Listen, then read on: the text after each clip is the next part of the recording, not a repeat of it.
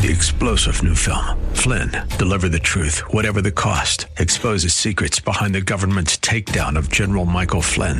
Flynn knew what the intel world had been up to. He ordered the first audit of the use of contractors. This set off alarm bells. He told the truth. He was the most dangerous person for Donald Trump to hire. They had to get rid of Flynn. Flynn, deliver the truth, whatever the cost. Available now. Watch it today. Go to salemnow.com. Salemnow.com. Views, claims, or representations may not reflect those of AM 1420 The Answer or Salem Media Group. When it comes to your investments and retirement, in this economy, it's important to be smart. And with the Smart Investor Hour heard right here on AM 1420 The Answer, you'll get both smart and intelligent information you'll need to help with your investing. So sit back, listen, and learn with your host of the Smart Investor Hour, Tim Hayes of RBC Wealth Management. Good morning, everybody. It's kind of an ugly day out there, so uh, let's start with a couple quotes here. There are two primary choices in life to accept conditions as they exist or accept the responsibility for changing them. Can't remember who said that. Man is what he believes, Anton Chekhov.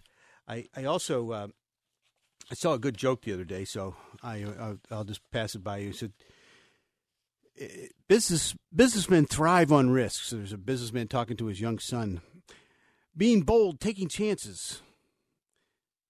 So why aren't you investing now? Too much uncertainty, says the father. there we go. Okay, we're starting off uh, with a bang. Um, as I've uh, uh, mentioned several times, we have a lot of stuff that's available to you if you're interested.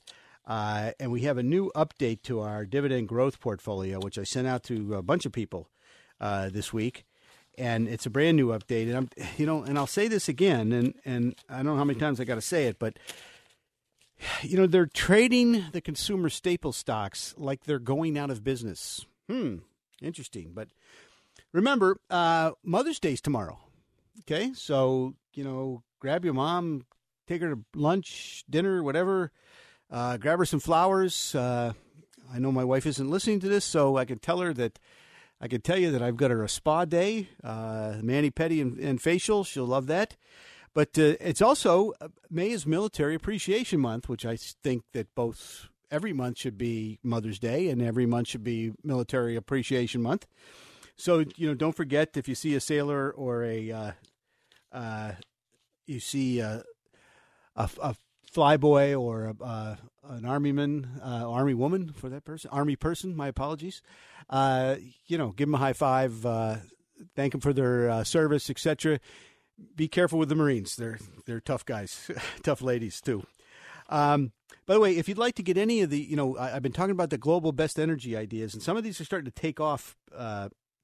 A couple of these are up big, is what I'm trying to tell you, and I think th- there's going to be more to it. Uh, the only only one of them is down, and that's uh, Canadian Natural Resources, and they did a secondary, which happens sometimes. But look, I think the energy stocks have, you know, people are talking energy going back up to 100 bucks, and um, I don't know if that's the case. There's a lot of oil out there.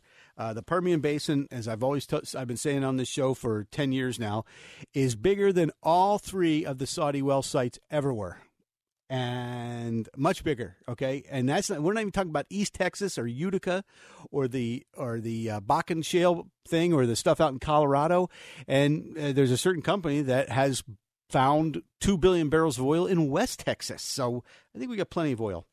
Uh, but I do think at this price, a lot of these oil companies start to make quite a bit of money. All right, uh, so it's no longer uh, can you stay in business. It's how much money can you make, which is a big difference, a big difference. But we also have our small cap fund, and I'm going to talk about small caps uh, later today.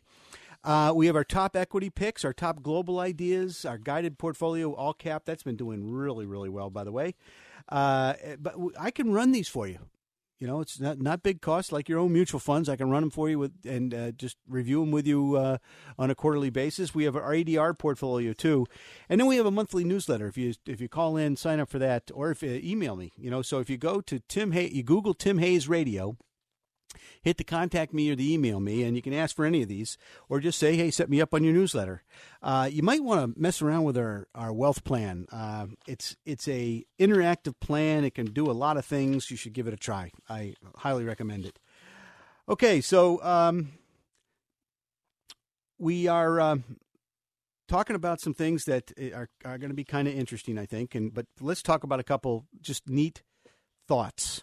Over the past 10 years, the S&P 500 value index of companies selling at low price relative earnings, uh, the earnings and revenue and net worth has returned an average of just 7.1% annually. The growth index is 10.7. Uh, so growth has been the place to be.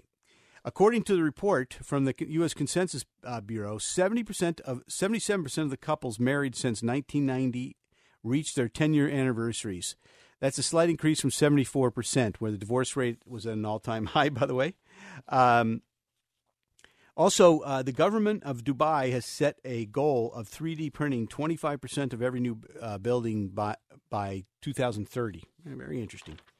All right, we talk about the process here, and uh, you know I, I say it every week.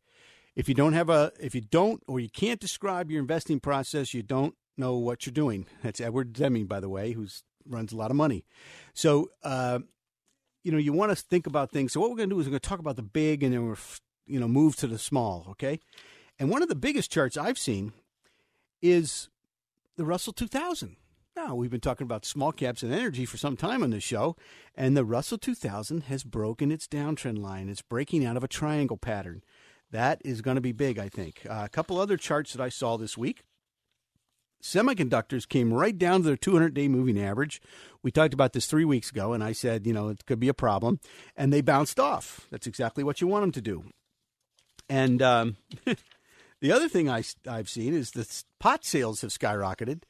The sale of legal recreation and medical uh, marijuana could hit an eye popping $10 billion this year. That's a 50% increase over 2017. The hard part is finding how to invest. I've got a couple ideas, but there we go. And the other thing that's kind of making me crazy, but uh, you know, with Mr. Trump's uh, drug program and all that stuff, the biotech index continues to lag. And now this is a uh, something I heard the other day, and I don't know if it's true or you know, uh, you know, but I just heard it the other day. The biotech biotech stocks are growing faster than anything else on the planet, including their disappointments. So if you include their disappointments, and there's a lot of them, they're still growing faster. And there's a lot of biotechs out there that with three, three and a half percent yields, trading at seven, eight times earnings. So it's it that's that's very interesting. But they continue to lag the S and P 500, and I think people continue to stuff money uh, into the Fang stocks and the the uh, the overall you know indexes, which and that makes the Fang stocks go up higher, by the way. But the, they're very they're kind of scary charts. That's all I'll say. Now, uh, look, a lot of I've had a lot of people come into my office and compare stocks to the GDP, and I. Look, you have a bull market in U.S. stocks right now, and, and it started back in March 9th of 2009. And I said on this show that I thought there would be a generational low. All right, I said it. Several, I said it you know, and for the two years before that, by the way, I said cash would outperform the S and P 500. Um, and by the way, that's just not me. That's all the people I listen to. You know, that's where I got that information. So, uh, and those who have been bullish have been right. We, we're in an uptrend. Uh, we, we don't have enough fingers and toes to count the number of times a recession has been predicted. Uh, we've had Brexit, Grexit, uh, adjustable rate mortgages, student loans, the election of Don Trump, uh, rate hikes at uh, three year Treasury yield, the Hindenburg omens. We've had four of those. We've had four death crosses.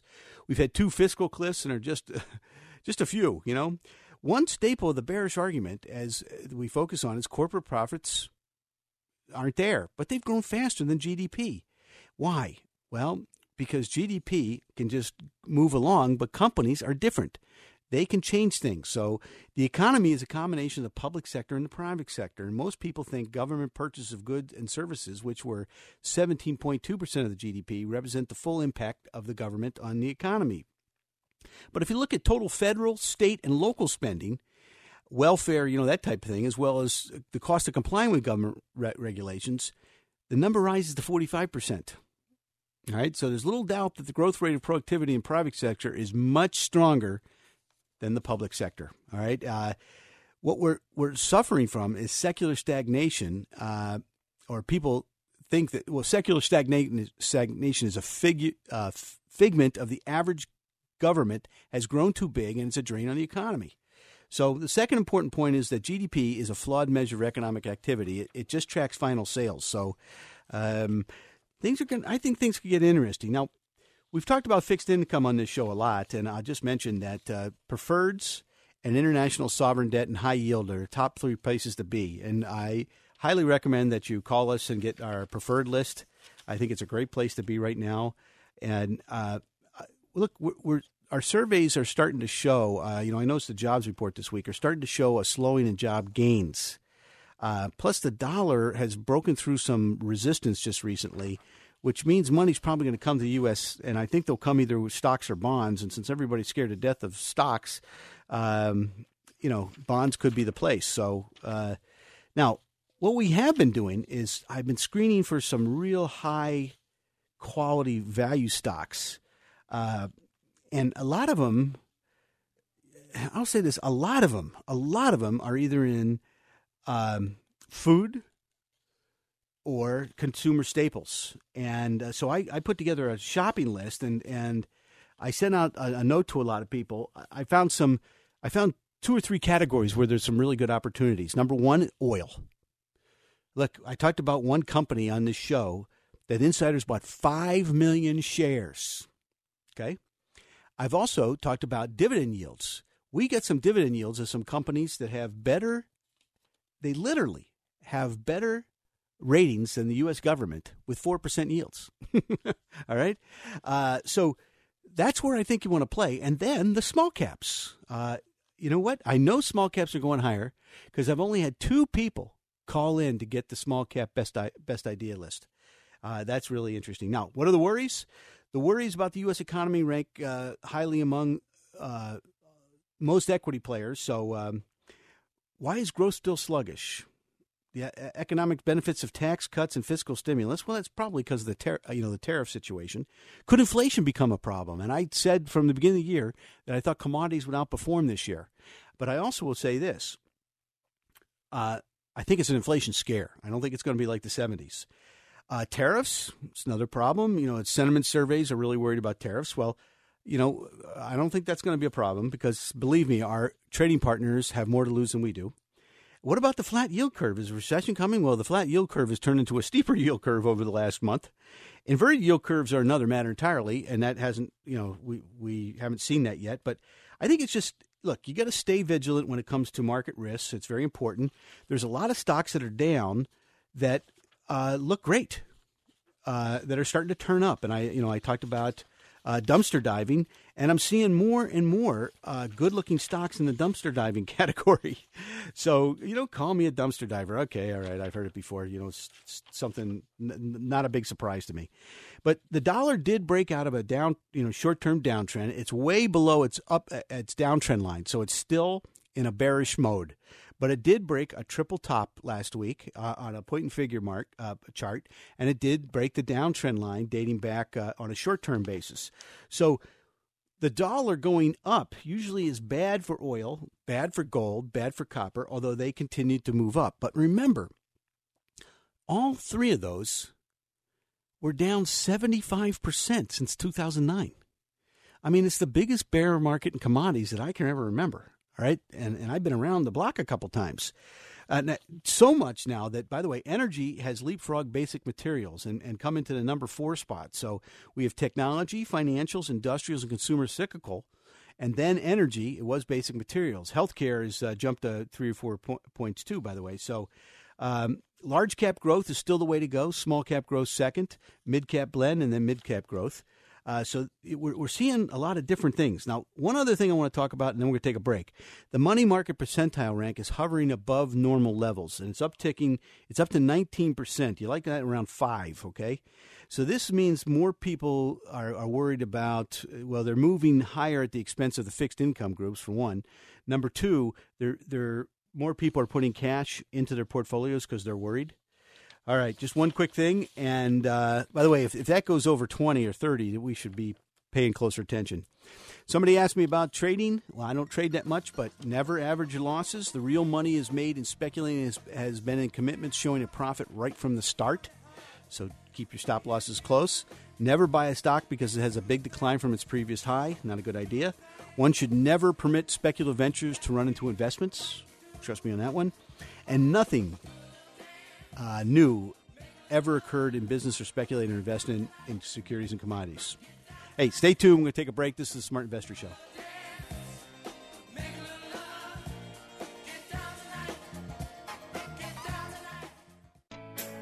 At RBC Wealth Management, we are proud of our reputation for putting clients' interests first. Our steadfast commitment to helping clients achieve their financial goals includes giving back to the communities we serve. Through supporting youth education, human services, and the arts, we hope to make tomorrow better for everyone. Call Tim Hayes at 216 774 8906. RBC Wealth Management, a division of RBC Capital Markets, LLC, member NYSE, FINRA, SIPC.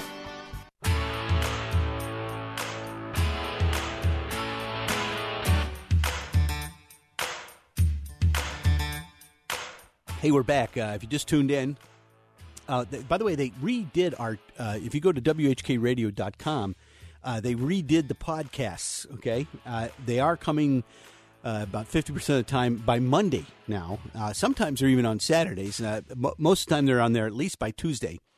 But you also know that if you go to the information thing, you can click and go directly to my webpage. It has it set up there. So that's something I just want to remind you of. So if you if you missed the show or you, or you want to hear more of the show and you missed the first part of the last part or whatever it may be, you can go to the podcast. Okay, uh, you know it's really great at night if you can't sleep. Just put turn me on and pff, I'll have you. I'll have you forty winks in no time. All right, so the rising dollar should change your investment strategy. Maybe, maybe not. You know, I think the rising dollar. Uh, oh, that's a question, by the way. Um, I, that's from uh, Sergi. Sergi called me with that one. And look, the dollar is still in an overall downtrend on a point and figure chart, but it has broken out of a, a bottom, and it look might might be a nice double bottom.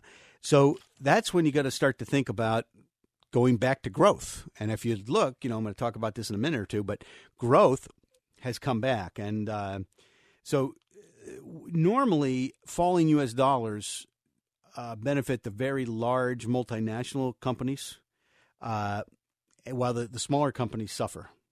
But if it starts to rally, the smaller companies start to go, and that's where you're probably seeing uh, the Russell breakout that we just talked about last on the last segment. Now, what's really interesting is the small cap healthcare ETF is is is in a nice uptrend and looks like it could break out any minute now. Uh, the energy sector was very energetic in April, and uh, its exposure single handedly dragged U.S. markets into a positive territory. By the way, um, a lot of the the the, uh, the smaller names are doing better, so that it doesn't look like they're going bankrupt because oil's picking back up. So if you're a speculator, you know you you buy six or seven of these little oil stocks and see what happens.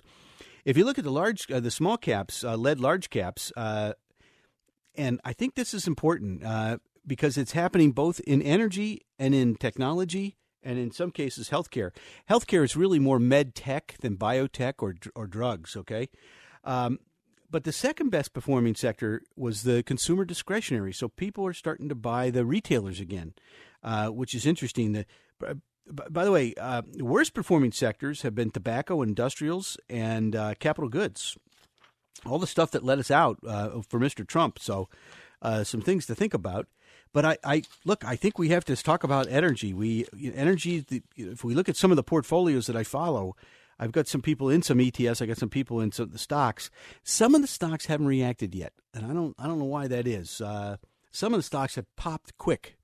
So it'll be interesting to see if more and more pop, and I think that's going to happen. But some of the ETFs uh, popped very, very quickly, and I, I would suggest that oil is a place that you want to pay very, very close attention to, and uh, um, I would continue to, um, you know, be well. Let's just put it this way: I, I think oil is going to be up for a while, especially with since we you know killed the Iran deal. Uh, you know, we're not we're not importing Iran Iran's oil anymore. So uh, that probably means that we have further to go on the upside on oil, but uh, don't know how much with the you know the dollar make you know the dollar and and uh, uh po- world politics are are playing the devil's advocate against uh, oil. So it'll be interesting to see which one wins.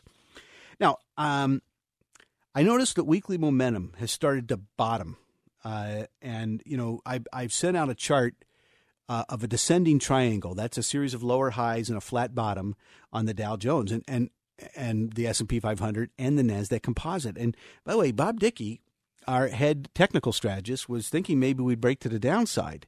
and I think we've broken to the upside. So uh, as of Thursday, we broke to the upside. So I'm seeing growth and momentum stocks emerging from uh, the the first quarter ranges that they've been in, with some of relative performance leading, like semiconductors. Um, cyclicals are very oversold and look like they're there's some cyclicals that held up extremely well, and I'm not going to tell you who those are. That's that's for you to figure out. Uh, but the accelerating growth stocks that I'm seeing are definitely in medical technology. I've got four or five names that look fantastic. And technology, a lot of the software names, and anything to do with the cloud. Okay. Uh, now, by the way, I, I talked about the cloud in 2005. And ha- I, I know people that worked for IBM, that worked for, you know, a, a lot of the technology companies never heard of it. All right. So we were, we were on top of that. And I think some select uh, cyclicals. Some of the rails and some of the steels are starting to look fairly good. And uh, so there we go. Anyway, we, we came up to key resistance this time and we broke through. And on a short term chart, and I'm just going back to March of 2006, you know, we were right where we needed to stop. Uh, and the, the daily uh, relative strength momentum uh, just broke over neutral. So that's pretty good. The small caps and uh, and the breath remain very healthy right now. So we're seeing more and more uh, things occur positively uh, than negatively.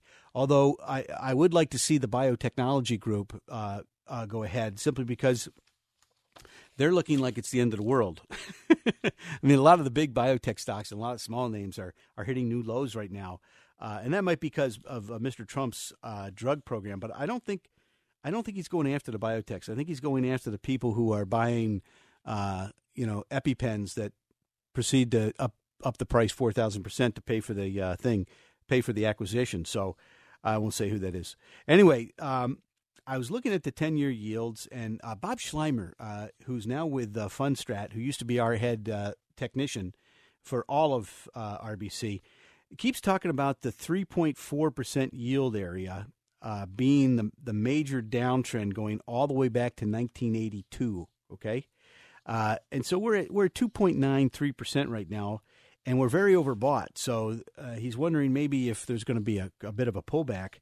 Um, and we looked at oil too, and just for those uh, people who are wondering, you know, look, oil uh, has a lot of resistance at 80. Uh, I, you know, whether it go over there, I don't know. But we've rallied through the 50% retracement level from the sell off to the bottom.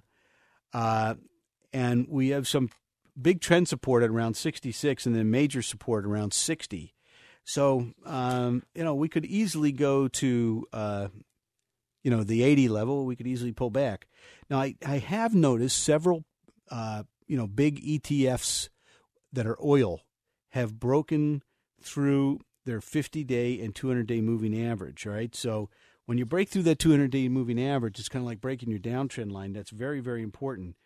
Um, the relative strength on, on those uh, ETFs has they're still up there, but uh, they're above neutral. That's very positive. Now, the dollar broke out, came right back to the, the downtrend line, and the it looks like the, the monthly momentum starting to turn. So that'll be really interesting. And you know, uh, people keep talking about value stocks. I even mentioned it, you know, a couple weeks ago. I said, would value turn back? And I, I don't see that happening yet. Uh, growth is still outperforming. They came right down to where they should have stopped and then turned around and went nuts on the upside. Small cap growth seems to be really picking up. Uh, medical device stocks look really, really good. I'm seeing more and more of these break out. Even a couple of the big old names that look are really reaccelerating, getting going. And uh, uh, the other thing I've noticed is that uh, I looked at the uh, some of the technology ETFs, and uh, what we're seeing is the weekly momentum bottoming. You know, the, where they were very, very the momentum was going crazy, then they got killed, and uh, now they've come back, and the actual prices have held in a lot of them. So people are just going right back where they came. you know, a lot of the big semiconductor manufacturers, etc. Now, I am seeing uh, some real. I, I've looked at three or four different rail companies, and um, I, I, was looking at them uh, Friday evening, and uh, I think I'm going to buy them on Monday. You know, I, I, own some of them, but I think I'm going to buy more of them on Monday. Uh, and then also some of the steel companies have started to turn. Uh, local company uh, and a couple other names out there that look fairly good. And you know, uh, look, it's hard to get bearish when probably the top stock for the last decade, Apple Computer, hits a new high. Apple broke a double top uh, about four or five days ago, and uh, looks like it's on its way to a trillion dollars. So it's it's hard to get bearish when that occurs. So we'll see what happens. But uh, somebody asked me about, uh, you know, should we be more domestic or international? Um, there, look, international domestic equities on dynamic uh, asset level investing that our friends uh, from Dorsey Wright provide us are only 13 tally signals apart. Uh, most of it's been in the emerging markets area, so it's it's not really great for all like people in in uh, you know if you're retiring or you're retired. The emerging markets, you know, are a little bit more uh, spicy, shall we say? You know, it's it's not for everybody. Um, plus, when the dollar goes up, usually emerging markets don't do so well. What does do, do well is emerging market debt. Okay, so um, now I am seeing another thing, and I think this is important: uh, relative strength. The relative strength stocks have started to outperform again. You know, they, they seem every correction they sell off, and then they they rally again, and uh, you know that's why it's key to listen to the this next part of the show because what we're going to be talking about is relative strength buy signals, and some of these can last for a while. But the relative strength stocks have been definitely outperforming. Now they didn't during 2016 or 2017. It was all the low relative strength stocks, and then they started to pick up right about uh, oh March of 2017, and and the, that's when the uh, the momentum stocks really started to get going. So that's another thing to pay close attention to, and we're right at its uptrend line. So if they start to pick up again, it, you know the relative strength stocks are doing better. All right, so um, there we go. So I, you know, somebody asked me, Tim, what would you be doing now? I'm looking at small cap stocks. I, I know of an ETF that has small cap stocks that pays a darn good dividend. And I, I think they're going to go after two types of small caps cash flow, cash flow, and cash flow. uh, and so there's a certain group that you know you can follow that that does those for you, but also dividends. All right, everybody's still liking dividends, so uh, there we go. Second area I would look for for long-term investors. This is not going to you're not going to get paid overnight, and I don't know if they've hit bottom yet. The consumer staples. There's a lot of these companies with four percent, three point nine percent dividend yields, and they grow them every year. Okay, so we hate consumer staple stocks right now, and it may hate them for a little bit longer. That's an area that I think you can buy comfortably on down days. Okay, so if they pull back further, if you know they beat up, you know some of these names again and again and again, they're growing their dividend eight to ten percent a year most of the time, and they're down. And they, some of these got three and a half, four percent dividends. You know, you buy them now, 20 years from now, you may have a you know 9% dividend from where you bought it. Okay, that's another area. But you call me for the dividend growth portfolio, and then the oils. Stay tuned. We'll be right back with the bullish percent.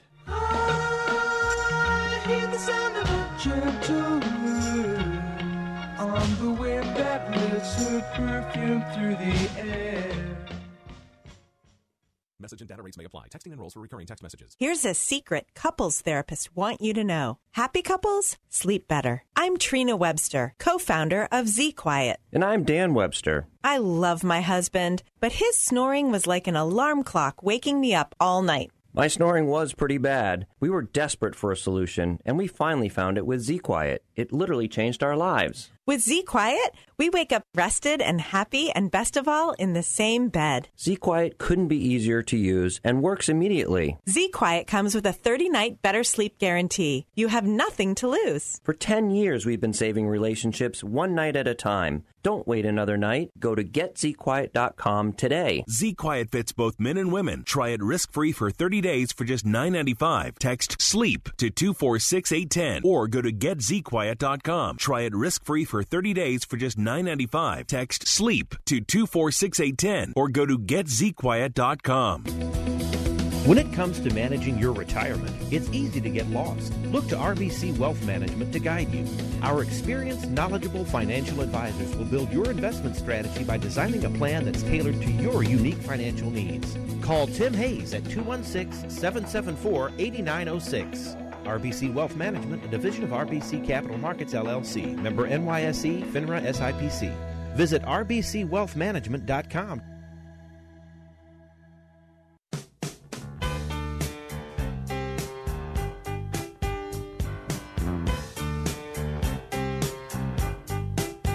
Okay, we're back. If you just tuned in, this is Smart Investor Show. I'm Tim Hayes. Uh, uh, if you'd like to ask a question on the show, you can you can go to WHK's w- website, and uh, you know they have our podcasts, and on the podcast on the information button, ha- you can go directly to my webpage. Okay, so that's one way, or you can Google Tim Hayes Radio, uh, and there I am. Okay. It always says buy low, sell high, so you just know it's me. Or you can call us, 888-223-7742. And I've, you know, I've just answered two questions that, uh, or I've answered two questions today from people who, who called in or emailed me. Uh, and I think it's a, you know, great way to get your, if you have a question, get it across. All right. So there we go. Um, you can also sign up, like I said, a, a, prime income list. The yields are up a lot on that. I mean, I think they're up to 4.8%. So, uh, if you're uh, looking for income, remember dividends get uh, have a lower tax rate than bonds. Bonds regular income usually uh, dividends are 15 to 18 percent, depending on you're paying Obamacare taxes. The dividend growth portfolio, there's a lot of really good looking names right now. They've beaten them up a little bit. That's the best time to buy them. Our top ideas and also our uh, our oil stocks and global ideas. So stay tuned. Uh, anyway, the bullish percent, as we speak about it every week, is our our risk uh,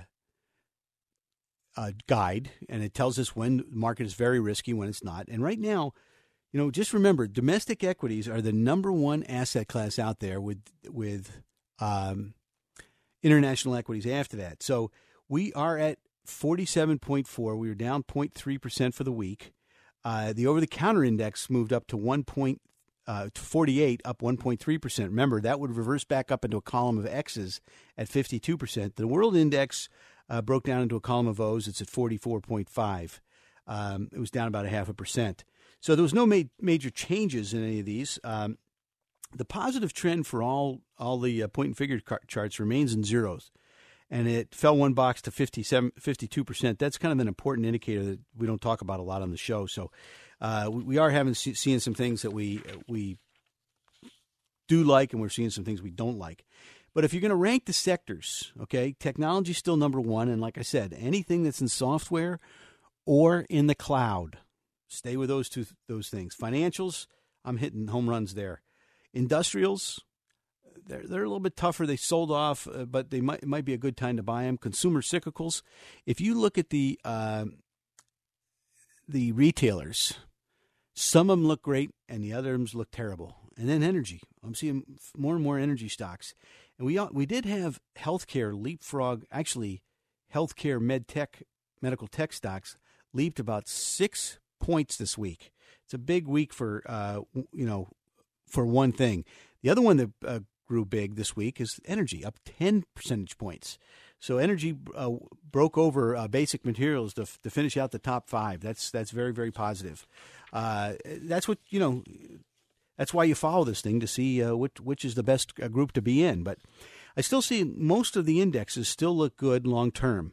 Uh, they're positive trends. Uh, some, are, most of them are a column of X's on their uh, relative strength charts.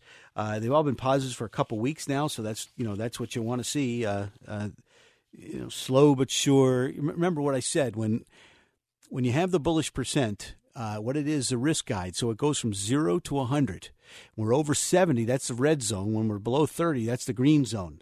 And I've always said, by, by, the way, you want to buy when it's in the green zone in a column of X's when it reverses up into a column of X's. And when you get into a column of O's, that's that's distribution. Distribution happens a lot faster. it's that simple. So uh, what we have here is we're in a column of X's right now over the overall uh, market. So we have the ball, but it goes a little bit slower than when we're in a column of O's. Uh, and like I noticed a couple things. The the QQQs, which is the Nasdaq Composite, uh, broke a double top this week, and it looks even better on a, in a one point box. Uh, and the fund score is up there on the Dorsey system, so that's good. So, look, I'm seeing uh, internet is very favored now. It gave a uh, the uh, RSX Innet, which is a uh, a sector uh, gave a big buy signal. And uh, textile apparel remains favored, but lost an attribute this week, so be, be a little bit more careful. Uh, protection and, and safety equipment is now average. It reversed into a column O's. Oil services improved drastically, gave big buys by signal. And auto parts, which have been really kicking, uh, you know what, uh, have kind of turned down here, right? Now, we only have seven sectors that are favored, and some of these are overbought. So I'm just going to talk about the favored ones. Uh, textiles are at 75. That's a pretty high number. Gaming is at 70. Banking is at 65. Um, healthcare, oil service, and software at 55. That's not a bad place to buy. And internet, which just turned up, is at 50. So that's a place to look. At 30 or below, now these are none of these are favored. So you got to wait for them to turn back up. Are precious metals, drugs, non-ferrous metal, and then way down at 22 is housing. Uh, so, but this is the by the way, this is the most unfavored or neutral uh, sectors we've had since 2011 in the in the in the fall, the early fall, I should say. And household goods, you know, which is consumer sickle, uh, staples, have are in bear confirmed status now. So, like I said, you want to wait till they stop, and then you want to start to pick. You know, if you buy 200 shares, buy 50, then buy a, not 50 more, 50 more, that type of thing. Uh, favored sectors, like I said, internet. Uh, autos went to unfavored. Protection services went down a little bit, and oil service uh, kind of uh, shot ahead. I was looking at some of the uh, ETFs for like uh, the Pacific Basin because that seems to be leading the way.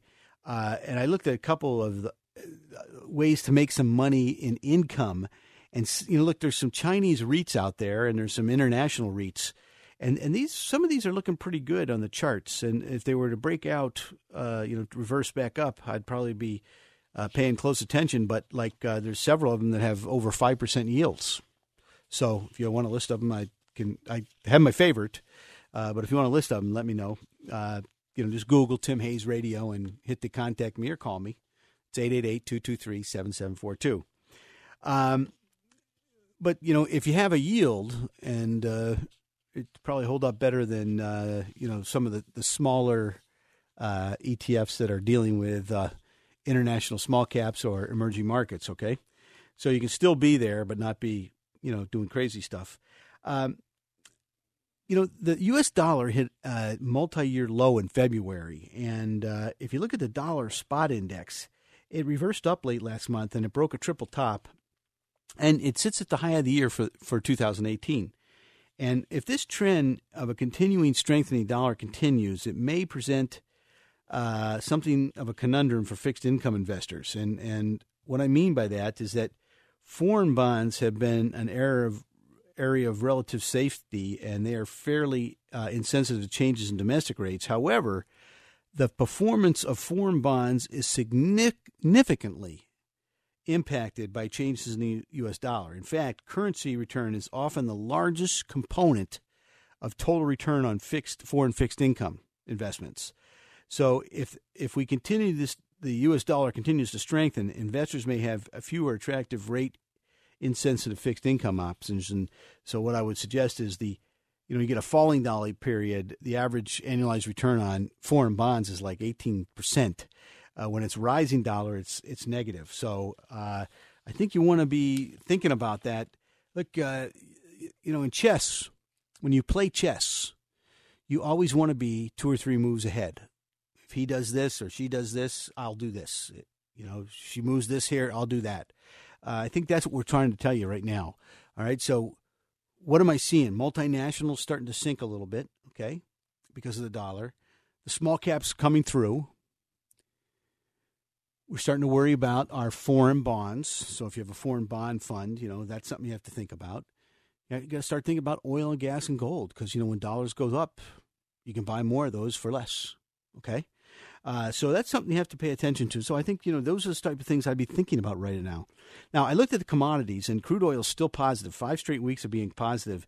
And since it makes a big uh, it's it's a big part of the commodity indexes. The two major commodity indexes have both been positive for a couple weeks. Gold still negative for three straight weeks, and copper turned around uh, is up for four weeks. And Uh, domestic equities are still po- the top thing. International equity second, but commodities came jumped over fixed income.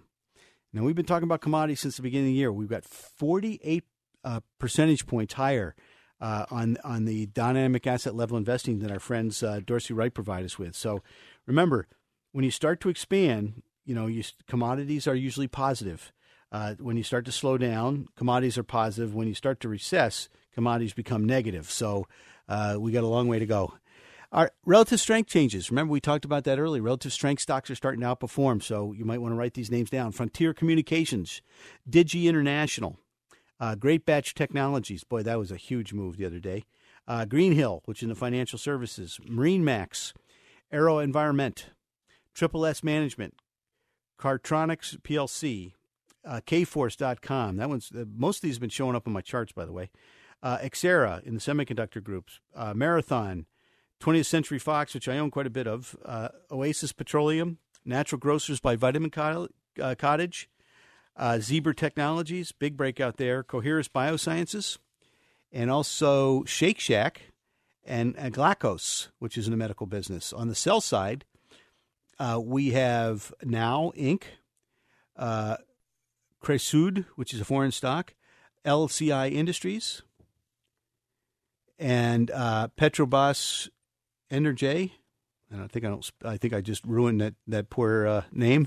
Uh, Pilgrim Prides Corporation, Esperion Therapeutics, uh, Altice USA. That's an immediate business, and Amneal Pharmaceuticals uh, got beat up pretty bad. So uh, that that's what we're seeing in the um, in the overall uh, uh, markets. Now, I did notice a couple things that I've noticed some of the ETFs that are focusing on relative strength have started to break out, and I, have got a lot from our buddies at First Trust. I am not going to talk about them, but I, I will say that uh, uh, they have done extremely, extremely well. And so if that continues, we'll be in great shape. Uh, and I, I, think what we'll find is we'll find that, uh, you know, s- shortly um, we'll see more and more breakouts in that area. So, when it comes to winning in stocks, what most people do is they sell their winners first. You hold on to your winners and sell your losers. Now, sometimes losers get away from you. You know, they gap down, so you got to be careful with that. But look, it. I think um, most people do not let their winners run often enough. Let the winners run. Get rid of your losers quick. All right. That's why I keep saying, you know, spring cleaning.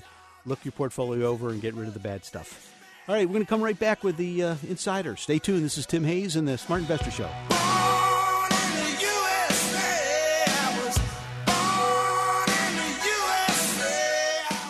Policies issued by American General Life Insurance Company, Houston, Texas. Not available in all states. For details, visit AIGDirect.com. It takes a lot of courage to face your own death, but I'm glad I finally did. See, I was putting off getting life insurance to protect my family, even though I knew it was important. Then my neighbor's husband died.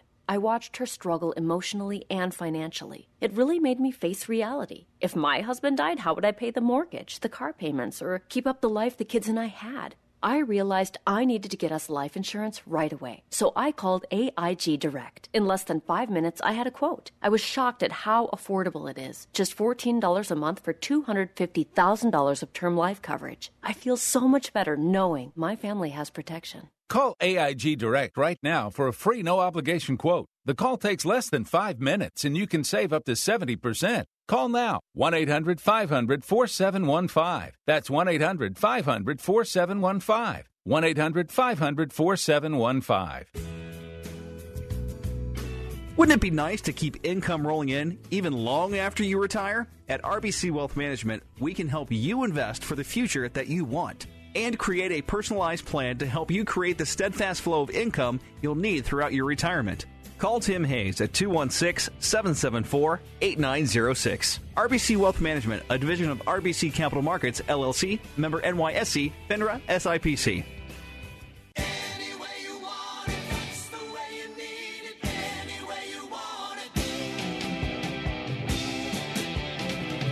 Okay, we're back. If you just tuned in, this is Smart Investor Show. If you'd like any of the information that you uh, have heard on the show, all the lists I talked about, the dividend growth portfolio, the prime income list, uh, our newsletter, our bond list, our preferred list, uh, our top ideas, whether it's international, oil, small cap, uh, domestic. Uh, just Google Tim Hayes Radio and uh, hit the contact me or email me or call me 888 223 7742. Uh, I should say that twice because I speak fast. 888 223 7742. Um, well, insiders went nuts this week. so here, right at the bottom, uh, and you know, I uh, Bob Dickey came out with a thing uh, on Friday, said basically broke the downtrend line. So we'll see what happens from here. But a uh, lot of insiders bought right at the bottom. Smart people. That's why we follow them. And when there's stocks, they buy a lot of the stocks. We we buy more of them because insiders understand their company. Okay, they know the macro stuff and they know the micro stuff that can affect their company. So. Uh, I saw one, Sientra, which just happens to be medical tech, medical instruments. Uh, two buys. Uh, both were 10% holders, and they each bought 3.8 million. They were. They are not lo- any longer, but they just bought 3.8 million each.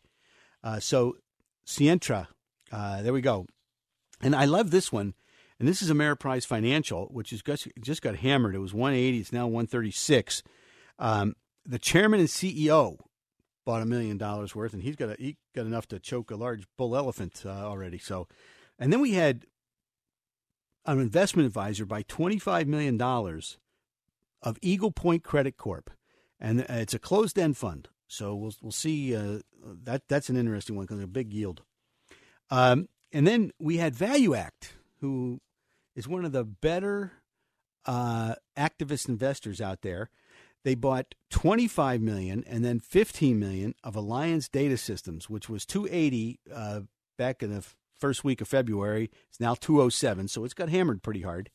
And then our favorite guys, the Baker brothers, have come out and bought another 460,651 shares, or another $24.6 million of Seattle Genetics. They bought a million shares last week.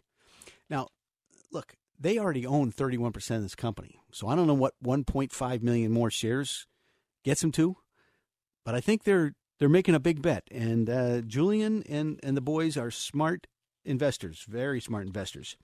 And then we have uh, Dentsply Sirona, which is uh, medical instruments, again, more, more or less in the uh, dental area. Uh, the CFO bought 2.2 million, and the CEO bought 1 million, and he has probably three times as much stock as the uh, CE, CFO. And then uh, Ernie Rady, uh, American Asset Trusts. Remember, we've been talking about this. This has now gone from, I, I bought a little that didn't buy, buy. We first started talking about it, it was $30. Uh, and a di- decent dividend, by the way. It's a REIT. And then they bought some more at 32, and then they bought some more at 32 and a half, and it's now 35, 36 area. Um, but Mr. Rady bought um, another $838,000 worth and another 700 seven thousand dollars worth, and he had five other purchases between a million, uh, six hundred seventy thousand and a million four. Might be one to pay close attention to on on a uh, pullback. And then Fluor Corporation, uh, which is in industrial goods, heavy construction, it's infrastructure, and you know I think Trump has uh, gone to, he's taken on tariffs, Korea, and now drugs, and he won't start infrastructure till the last two years of his presidency. Why? Because that automatically brings people happier and, and more jobs. Uh, but Peter Fluor, a director, a founder, bought 1.7 million because the stock got killed. It went from 60 down to 45 in one day, and he bought a lot of it. And then Second Sight Medical Products, Greg Williams, uh, an investor, has quite a bit, bought $10 million worth after it spiked up from 140 to 197, which is kind of interesting. Um, and then uh, Bridge Bancorp, which is up in the Northeast, uh, at a new high, a major investor bought another $1.1 million worth. Very interesting. And Incyte, which is another Baker Brothers uh, group, they had sold some around 150 and the CEO uh, bought it around 900, uh, about a million dollars worth at 63. Uh, DDR, a local company, Otto Alexander continues to buy. He bought 1.79 million, 3.49 million, another 4 million in the last week. So he's buying, I mean, everything he gets his hands on, which is, uh, he may be using the dividends to do this too, which is really smart. And and Chris Coughlin, who's um, uh, on a lot of boards. He's on Allergan board. He's on the Alexion board. Uh, Alexion Pharmaceuticals, which was 145 a while back, 116. He just bought 1.2 million dollars worth. Um, you know, and I forgot to mention uh, in Second Sight there was another buyer of 10 million dollars too. Uh, I can't remember the guy's name. So Second Sight's a little two dollar stock, so be careful. But and then Tesla, Elon Musk bought 9.8 million dollars worth, and then bought another chunk uh, on Thursday. And CVS, which has just been getting pummeled, uh, was $100 stocks, now 62. Uh, we had two people buy $2.1 uh, million dollars worth. So uh, the insiders went nuts this week, and uh, there we go. Um, look, we were we were in this descending triangle. What's a descending triangle? A descending triangle is just a series of lower tops with a flat bottom, uh, and we've broken out. Uh, so what we have is some some resistance at you know right where we are right now, and then some more at uh, 25,400, 25,400 on the Dow. Uh, so most market indexes have broken above the first area of resistance that were formed by that trend line, that the, the declining peaks. Uh, I think the, the event has been largely noticed by investors and the media. It's just one step in a series of overhead resistance challenges, but we believe the index, uh, indexes still face quite a bit of resistance. So by the by the time uh, the technical math works in, you, you look at some of these resistance levels. Um, you know, you, you, could break the next level. So who knows? But uh, you know, 24 900 and 25 400 are the next two resistance levels. You get through those, you're in, you're in pretty good shape. Now, Jeffrey Gundlach um, said, "Don't fear three percent on the 10 year."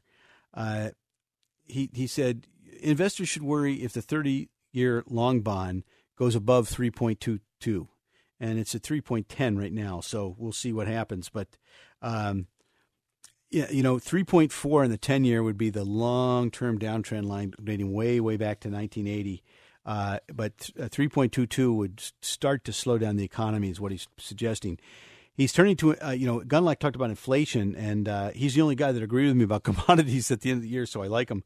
Uh, but he's making some really really good calls, uh, with the exception of his call on uh, shorting Facebook uh, a week or so ago. but he talked about the commodities being the place to be, and the bond market not being a place to be. And so far, he's been right. So it'd be um, very interesting. Now, one of the things that you know we try to do with our dividend stocks is buy them when they're down. And if you looked at Bob's uh, Dickey's stuff this week, and Bob's our, our technical strategist, you know the the index for U.S. telecommunications index was at 195 in in uh, uh, 2017 at the end. It's now at one 158 uh, 148. I'm sorry, uh, bounced up on Friday though. Verizon was up big, so I didn't see it after Friday. But that's a positive because if you're buying dividends, this is when the dividends are biggest. So if you're entering the group, it's like the consumer staples, man. When the yield's up, you buy these things for the for the total return package. Okay, you don't buy them to hope for they go to three thousand.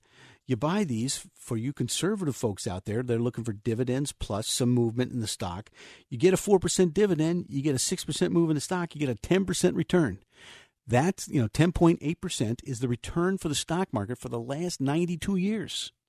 By the way, you know, uh, one of the things that you should take a look at is that the small cap stocks are two and a half standard deviations below zero. In the past, that 10.84%, 40% of that has been dividend stocks. The other 60 has been small cap and mid cap stocks. Small cap stocks are very, very cheap, and you should pay attention. By the way, the rolling 10 year return on the stock market is just 6.1%. During the 80s and the 90s, it was 15.4. So in order to get to 10, you're going to have a lot of years of 15 coming up. All right? So, I mean, we had a big year last year uh, you know, 24% or 20% on the SP 500, 24 on the Dow Jones, and you'll see more of that, I think. And I do think, like like crude, could continue upwards for a while. I mean, like I said, 80 should be an area where you have to worry. Uh, I mean, I mean, where there's some, it'll probably stall because there's a lot of resistance up there, and then 66 would be where I keep my stop. So I think the oil stocks are still okay. Now, look, there, there is some com- competition for equities because the, the two year Treasury yield is now higher than the the S and P 500 yield. So, um, time some things to think about. So for the income players, here's what I'd be looking at. I'd be looking at some of the REITs. You got to watch what you're doing in the REIT area. You got to buy certain REITs and the preferreds area. They look really good. Some of the municipal bonds also. You know, we uh, Ohio only has uh, you know Columbus is the only AAA rated area, but that's a good area to look. So those are where I'd be looking in the fixed income area. If I was an equity investor and I was looking for high yield, I'd get our prime income list or our dividend growth list. Okay, so you can get those from me at you know Google Tim Hayes Radio. Uh, so I would be looking at those very, very carefully. Also, telecom. Ooh, telecoms. You know, when they come down like this, it's a great entry point. Okay, uh, so dividend growth, prime income list. The yields are up there. Uh, great time to buy or start to buy, I should say. Our top ideas small cap looks really good. Oil looks really, really good also. You can get those by just going to Tim Hayes. You Google Tim Hayes Radio. Contact me, email me, call me 888 223 7742. It's there. Um, if you'd like to have coffee, sit down and talk about your portfolio and uh, just, you know, uh, look, sometimes people uh, like me and they want to start with me right away. Some people takes some time. I understand. But you never know what can happen if you don't give it a try. So, uh, look, I I follow your rules. All right, uh, you tell me to you know low risk portfolio dividend growth. That's what we're going to do.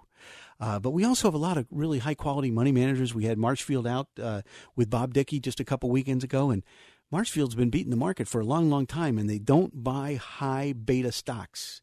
They buy down and out stocks, okay? They deep, deep value stocks. I mean, everybody was complaining about their Chipotle, and in one day they were up 28%.